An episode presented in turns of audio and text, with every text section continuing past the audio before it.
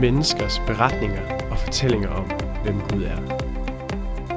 Velkommen til Troshistorie. Jeg hedder David Ingemannsen, og jeg er vært her på kanalen. Denne episode af Troshistorie har jeg snakket med Willy Sørensen, som har været missionær i over 50 år.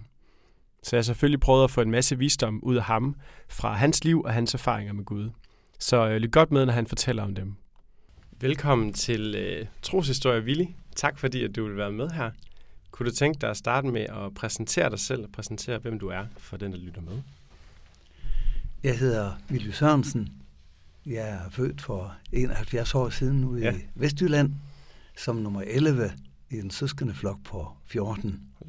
Og øh, jeg har haft øh, en opvækst ude på en gård, og har været med i arbejde på gården, lige så længe jeg kan huske.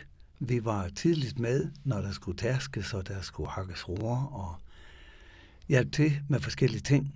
Og øh, jeg har haft en opvækst, hvor jeg har haft lov til at have og kaniner og geder, og hmm. fik en kalv foræret af min far på et tidspunkt. Så på den måde har jeg været involveret, og har haft et hjem, hvor at jeg må bare sige, at det var en fantastisk øh, barndom og opvækst. Jeg oplevede hver aften, at min mor kom og satte sig på sengekanten og bad aftenbøn med mig og min lillebror. Og øh, jeg gik i søndagsskole fra lige så længe jeg kunne huske tilbage. I begyndelsen sad jeg bag på cyklen hos min storsøster, og øh, siden fik jeg så selv cykel og kunne selv cykle med i søndagsskole.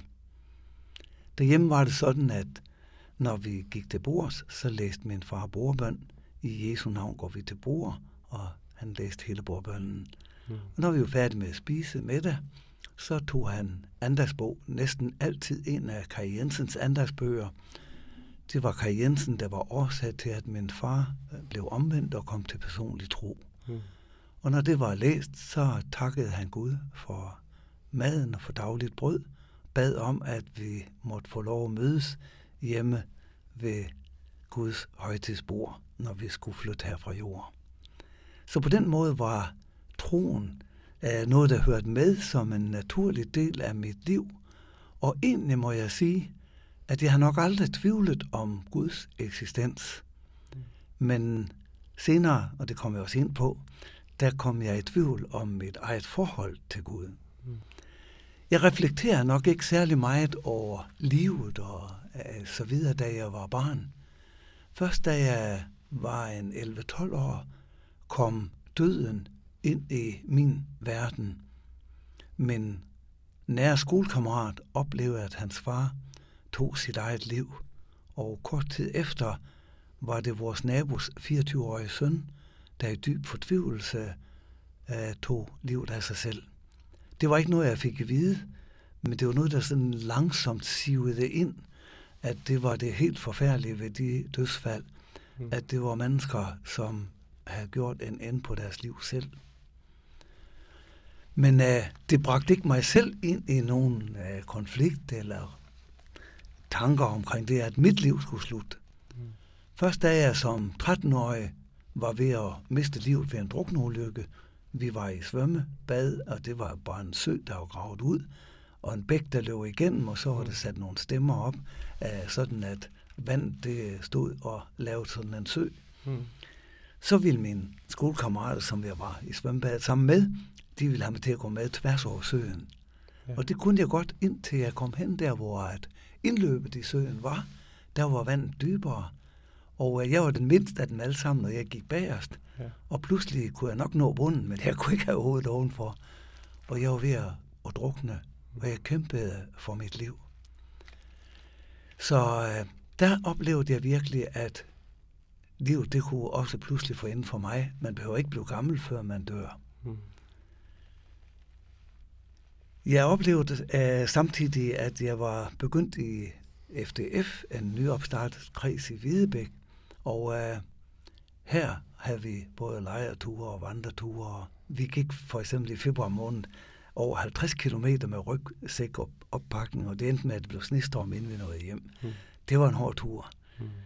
Men stadigvæk var det sammen med en stor flok af mine kammerater, og det var ikke sådan, vi dybere reflekterede over troen. Hmm. Og øh, hvornår er det så, at, øh, det er også lidt om din opvækst, hvornår er det så, at du vil sige, at troen bliver personlig for dig, Willy? Her må jeg nok sige, at det var da jeg kom med i en drengeklub i K5K, der hed UA, ned i Fisbæk. Det var en længere cykeltur derned, men her var der nogle af mine konfirmandkammerater, der var med, og som jeg stadig har kontakt med i dag. Og øh, her oplevede jeg nogle drengeledere, som var bare en 3-4 år ældre end os, som var kommet til personlig tro. Og når de satte sig ned og holdt andagt for os, så blev der lyttet, og der var meget stille. Og vi havde bibeltimer, hvor vi sad seriøst og læste i Bibelen, og vi talte sammen om det, der stod, og vi fik mange spørgsmål, og det gik rent ind. Mm. Og de der ledere, de var på en eller anden måde rollemodeller for mig. Sådan som de var, ville jeg gerne være. Mm. Så jeg begyndte selv frivilligt at læse i Bibelen og bede til Gud. Og da det blev øh, mit mål, at jeg ville være sådan, at jeg kunne også være tryg ved, at hvis jeg døde nu, at så kunne jeg få lov til at være med i himlen. Mm. Det var mit mål, og jeg bad og arbejdede på det. Hvor gammel var det, nu du var her? Der har været de her 14-15 år, og mm. var begyndt i realskolen i Hvidebæk. Mm. Og øh, jeg oplevede der, at jo mere jeg læste i Bibelen, og jo mere seriøst jeg tog det, at jeg ville rette mig efter det, der stod i Bibelen, jo mere blev jeg afsløret i forhold til mig selv af, af Guds ord, at synden var en konkret virkelighed, som jeg havde forholdt mig til. Mm. Og øh, samtidig oplevede jeg, at mit liv, øh, hvad skal man sige, i den her verden, at det, der oplevede jeg, at jeg oplevede skuffelse efter skuffelse. Mm. Jeg havde det mål, at bare jeg kunne blive konfirmeret og komme fri af skolen, så skulle jeg nok få glæde ud af livet. Mm. Men det at stå op klokken halv syv, syv hver morgen og skulle ud i kostallen og move køerne og malke og hjælpe til i stallen hele dagen og i marken. Og så først når klokken der var 18 om aftenen, så kunne jeg stoppe og gå ind og vaske mig og få aftensmad. Mm. Sådan var dagene. Hvis det var livet, så var det i hvert fald ikke særlig hyggeligt for mig. Men så kom der straks et nyt mål. Det var, at når jeg blev 16 år, så kunne jeg få knallert også. Så kunne jeg opleve livet. Og jeg blev 16 år og fik knallert. Men min, den kunne ikke rende nær så stærkt som de andres. Og øh, det var hundekoldt at køre på knalleren, når det var efterår og vinter. Og ofte så gik den måske stå, og så kunne jeg ikke starte den. Så skulle jeg trække og slæve den hjem, og så til at stå og knokle med den for at få den i gang. Mm. Det var heller ikke særlig spændende. Så kom der et nyt mål bare jeg kunne få en kæreste, så kunne jeg opleve, så kunne jeg virkelig opleve livet. Mm. Og jeg fik en kæreste, men det var der aldrig ret længe. Så fandt hun en anden, mm. som hun heller ville have end mig. Så det var en ny skuffelse. Men så kom det, det sidste af min tilbud. Det var, når jeg fik kørekort og kunne køre bil, så skulle jeg virkelig opleve livet. Mm. Men det blev godt nok også en skuffelse for da jeg fik lov at køre i min fars bil, så lavede jeg buler. Først i den ene ende, og næste morgen i den anden ende. Jeg var bange for, at min far skulle se, at der var buler i den. Mm. Så jeg sad og kiggede ud af bilvinduet, og så drejede jeg lige ind i en lysmast. Og så endte jeg med, at jeg smadrede forenden. Det var ikke særlig billigt. Så på en eller anden måde blev jeg standset af det, at verden, den har ikke nogen lyst, som kan tilfredsstille vores liv og give os livsindhold. Så ender det altid i skuffelse. Og jeg kom til at tænke på et billede, jeg havde. Jeg havde været i cirkus, da jeg var på besøg ved min søster i København. Og der var klovnen mm. i pauserne. Han rendte rundt med sådan en stor hat, og så havde han en rigtig lang sko. Jeg tror, det var over en halv meter lang. Mm.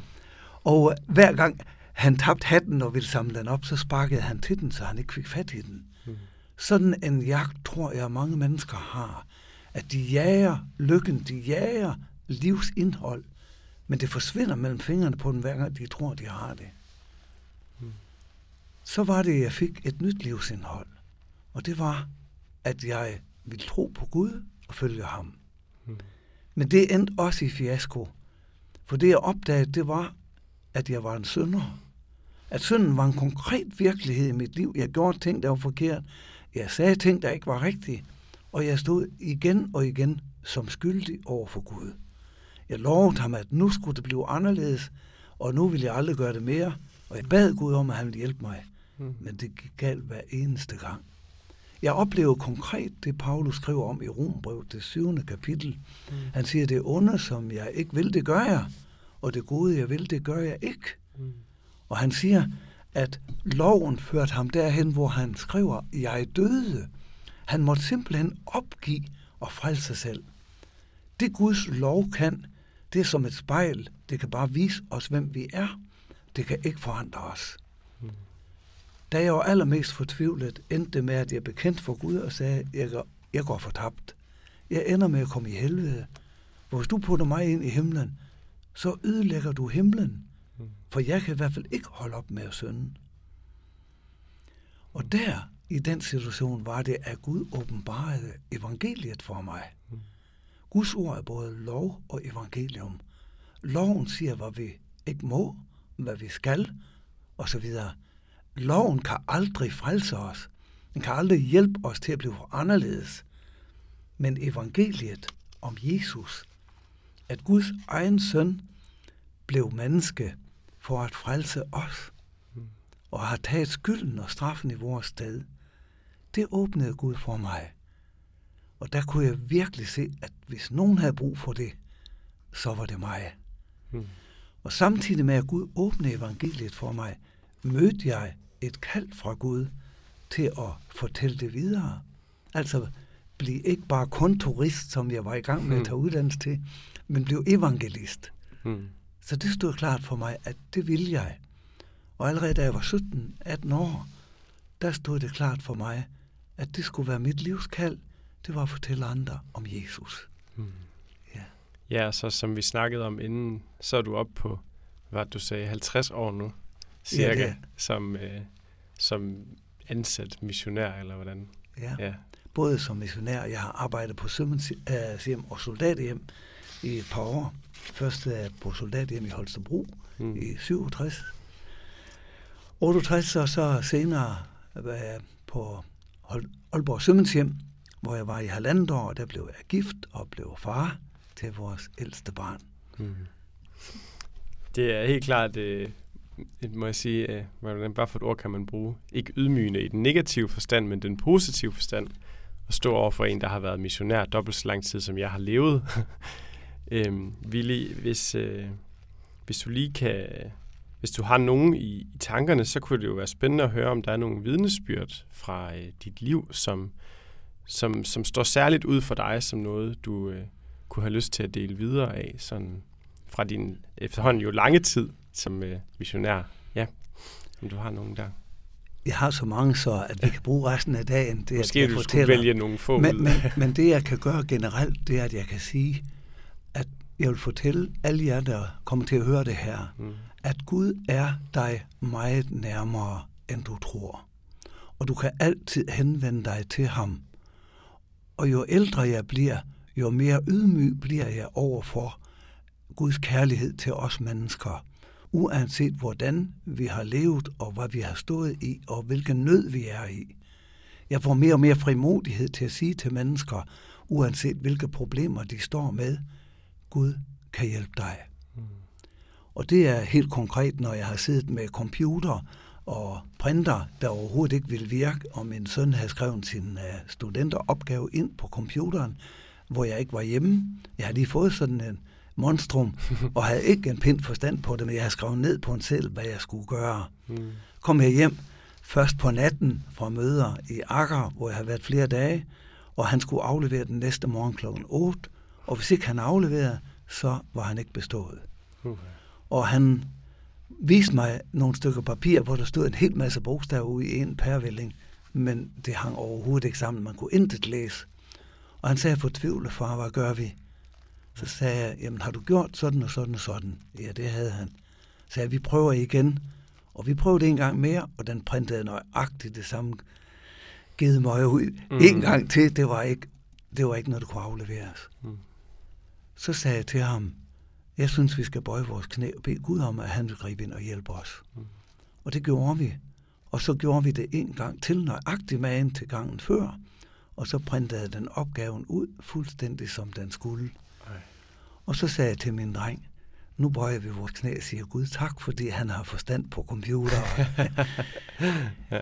Eller bilen, der gik i stå en aften, vi var på vej hjem. Fuldstændig, øh, strømmen bare forsvandt, og så blev det fuldstændig mørkt.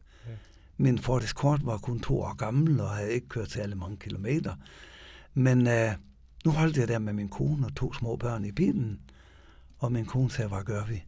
Så sagde jeg, jeg folder mine hænder og beder om, og så skal vi bede om, at Gud vil hjælpe os godt hjem. Mm. Og det gjorde vi. Og så drejede jeg tændsnøglen, og den startede uden problemer, der var fuld lys på, så kunne vi køre videre. Men kun to kilometer, så begyndte lyset at forsvinde, og motoren satte ud og kørte i stå, og til sidst kørte vi bare i mørke, så jeg drejede hurtigst muligt en lille smule til højre, og da det begyndte at humpe, så stoppede jeg. Mm. Så holdt vi igen i rabatkanten. Mm. Der var fem kilometer tilbage til Brande. Så sagde jeg, at vi må bede en gang til, og det gjorde vi. Vi bad Gud om, at han ville lade bilen starte. Og øh, det gjorde den, og vi kørte hjem.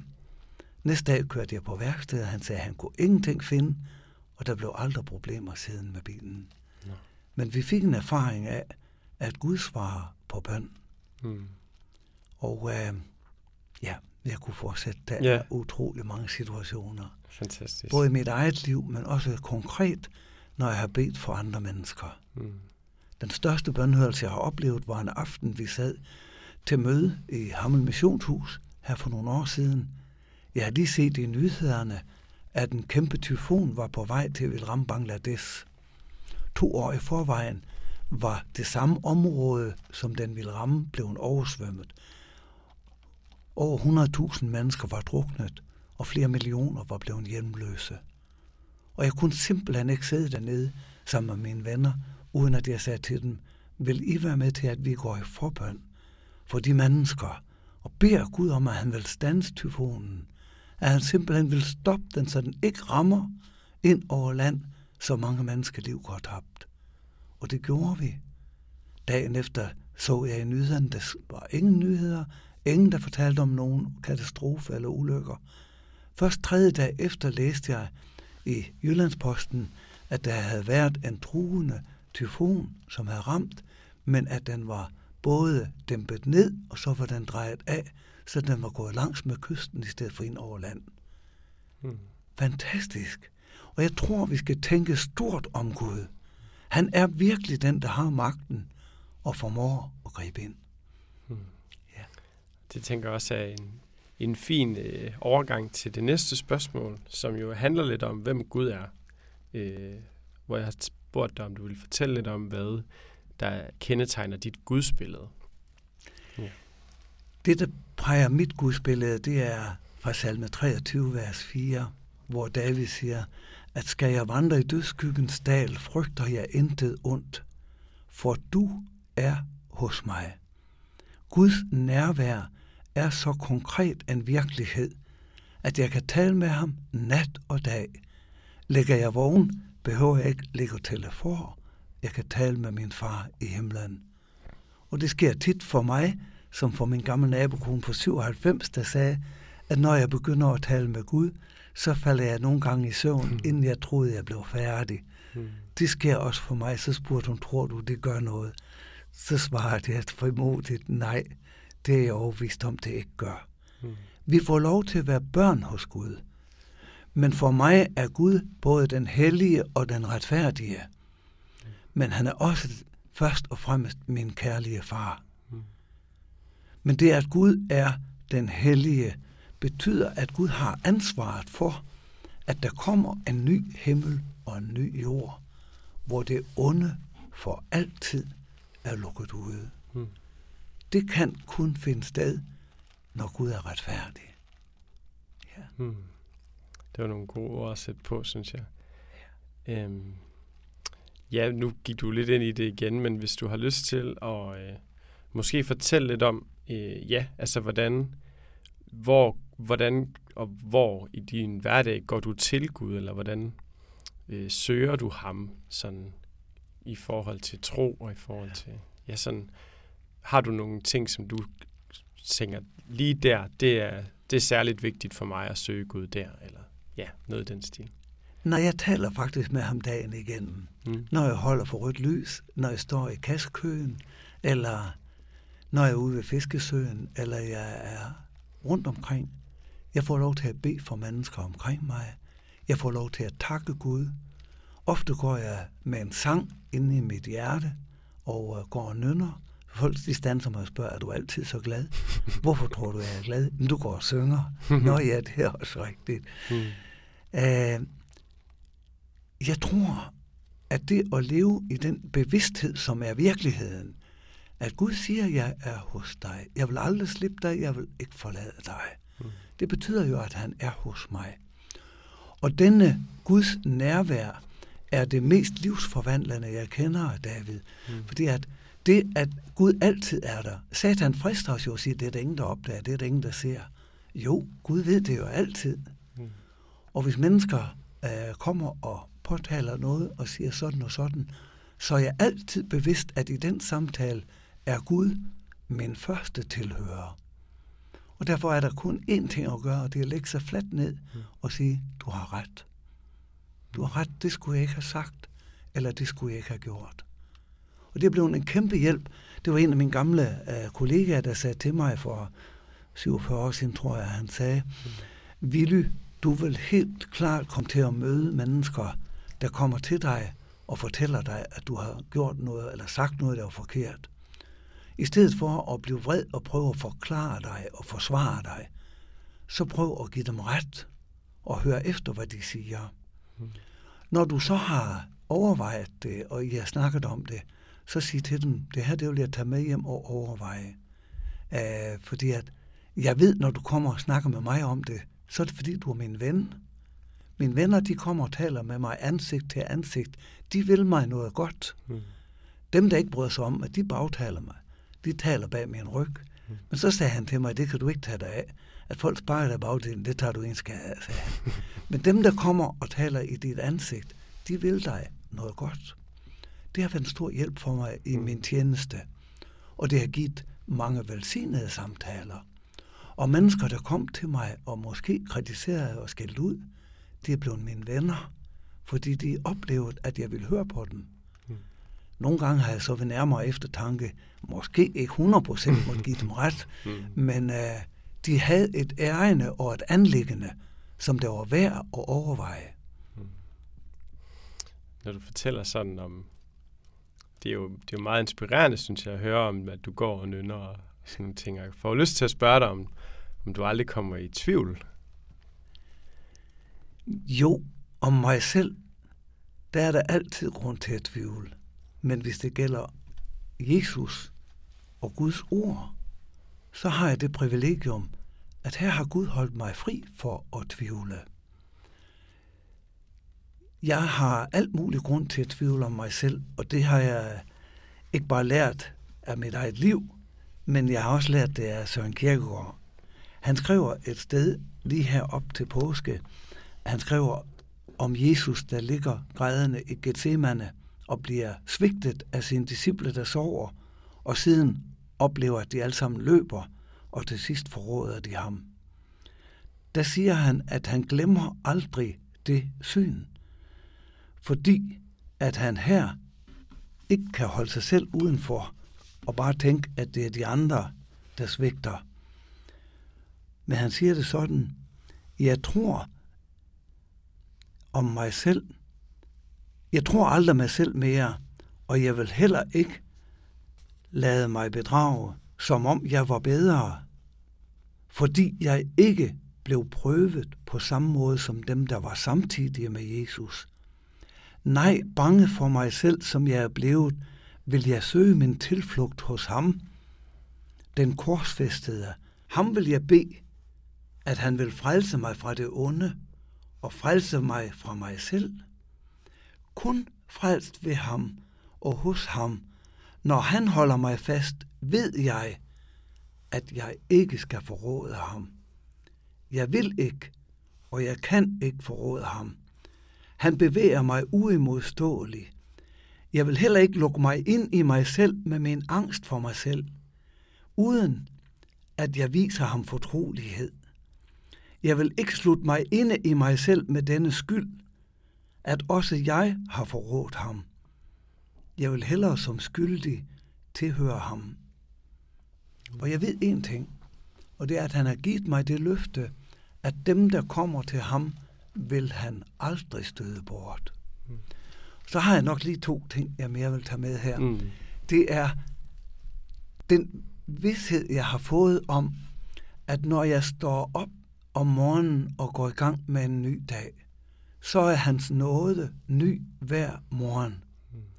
Som Guds barn og Jesu bror får jeg lov til at begynde forfra.